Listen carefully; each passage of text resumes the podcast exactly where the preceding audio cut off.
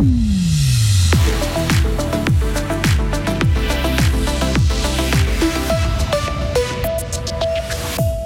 test des sirènes risque d'en surprendre plus d'un demain. La Confédération a prévu le coup pour l'éviter.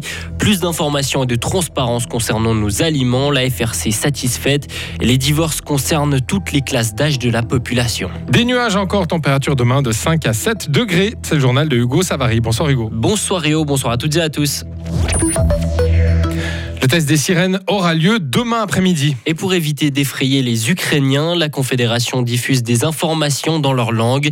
Elle précise qu'il s'agit d'un exercice de routine et qu'il n'y a pas besoin de prendre des mesures particulières. Alors est-ce la première fois que le Conseil fédéral met en place une telle stratégie de communication pour une communauté, Isabelle Taylor?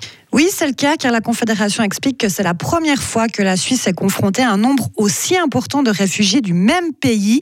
Le but, c'est d'éviter que la population ukrainienne soit prise au dépourvu et que le bruit des sirènes fasse paniquer les réfugiés ou réveille chez eux des souvenirs récents de la guerre.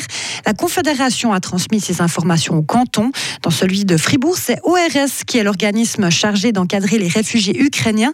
Cela représente 2200 personnes. Et ORS a déjà commencé à informer les réfugiés la semaine dernière par plusieurs canaux panneaux d'affichage dans les foyers, distribution de flyers par les assistants sociaux, information par les enseignants dans les cours de langue et bien sûr sur les réseaux sociaux que la communauté ukrainienne utilise beaucoup comme WhatsApp, Facebook et Telegram. Les interprètes d'ORS qui sont sur les réseaux sociaux l'ont contrôlé et ils confirment que l'information a bien circulé parmi les réfugiés. Merci Isabelle. Les sirènes vont donc retentir demain dès 13h30 et jusqu'à 16h30. Comment les allergènes doivent-ils être mentionnés sur un produit? Le pays d'origine doit-il toujours y être inscrit? 23 ordonnances relatives à la loi sur les denrées alimentaires le prévoient, mais elles sont en train d'être révisées. Le dernier jour de la consultation, c'est aujourd'hui. La Fédération romande des consommateurs salue différentes avancées dans la législation, notamment en matière d'information et de transparence pour le, consommateur, comme l'explique Rebecca Egenberger, responsable alimentation à la FRC des points qu'on peut citer, par exemple, c'est la déclaration des sucres et des acides gras saturés sur les produits. Ça, c'est vraiment une bonne chose pour la santé parce qu'il y a énormément de sucre ajouté dans des produits euh, où on n'imaginerait pas euh, une présence de sucre. Et là, ce sera plus facilement visible. Il y a aussi le, le pays de fabrication du pain qu'il faudra indiquer.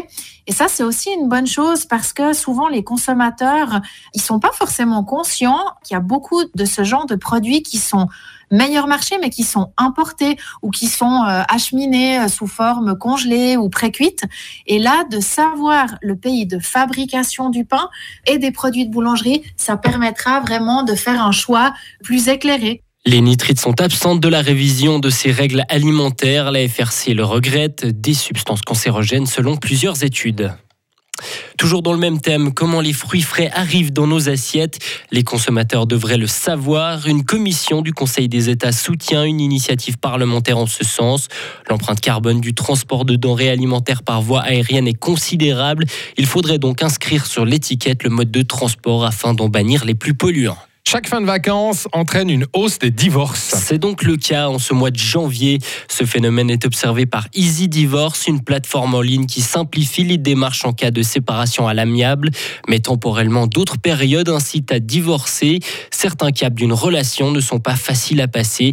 Écoutez Claudio Boccia, le, cofondateur d'Easy Divorce. Il y a le cap assez rapide, disons dans les une année à deux ans après le mariage. C'est souvent un cap qui est difficile à passer. Après, il y a un deuxième cap, c'est après l'arrivée du premier enfant parce que les choses elles changent au niveau familial et ça remet en cause euh, la vie du couple, etc. Et certains donc décident de divorcer à ce moment-là. Et il y a un autre moment de vie qui euh, qui est très important pour les divorces, c'est effectivement quand les deux personnes arrivent à la retraite. Alors pour plusieurs raisons, il y a soit une, raison euh, physique. Ils n'étaient pas habitués à passer leur journée ensemble et tout à coup, euh, ils se retrouvent tous les deux à la retraite et ils se voient 24 heures sur 24 et ils se rendent compte que ça va plus. Et il y a une deuxième cause qui est une cause financière, malheureusement. En Suisse, quand deux personnes mariées qui ont travaillé toute leur vie arrivent à la retraite, ils ne reçoivent qu'une rente et demie.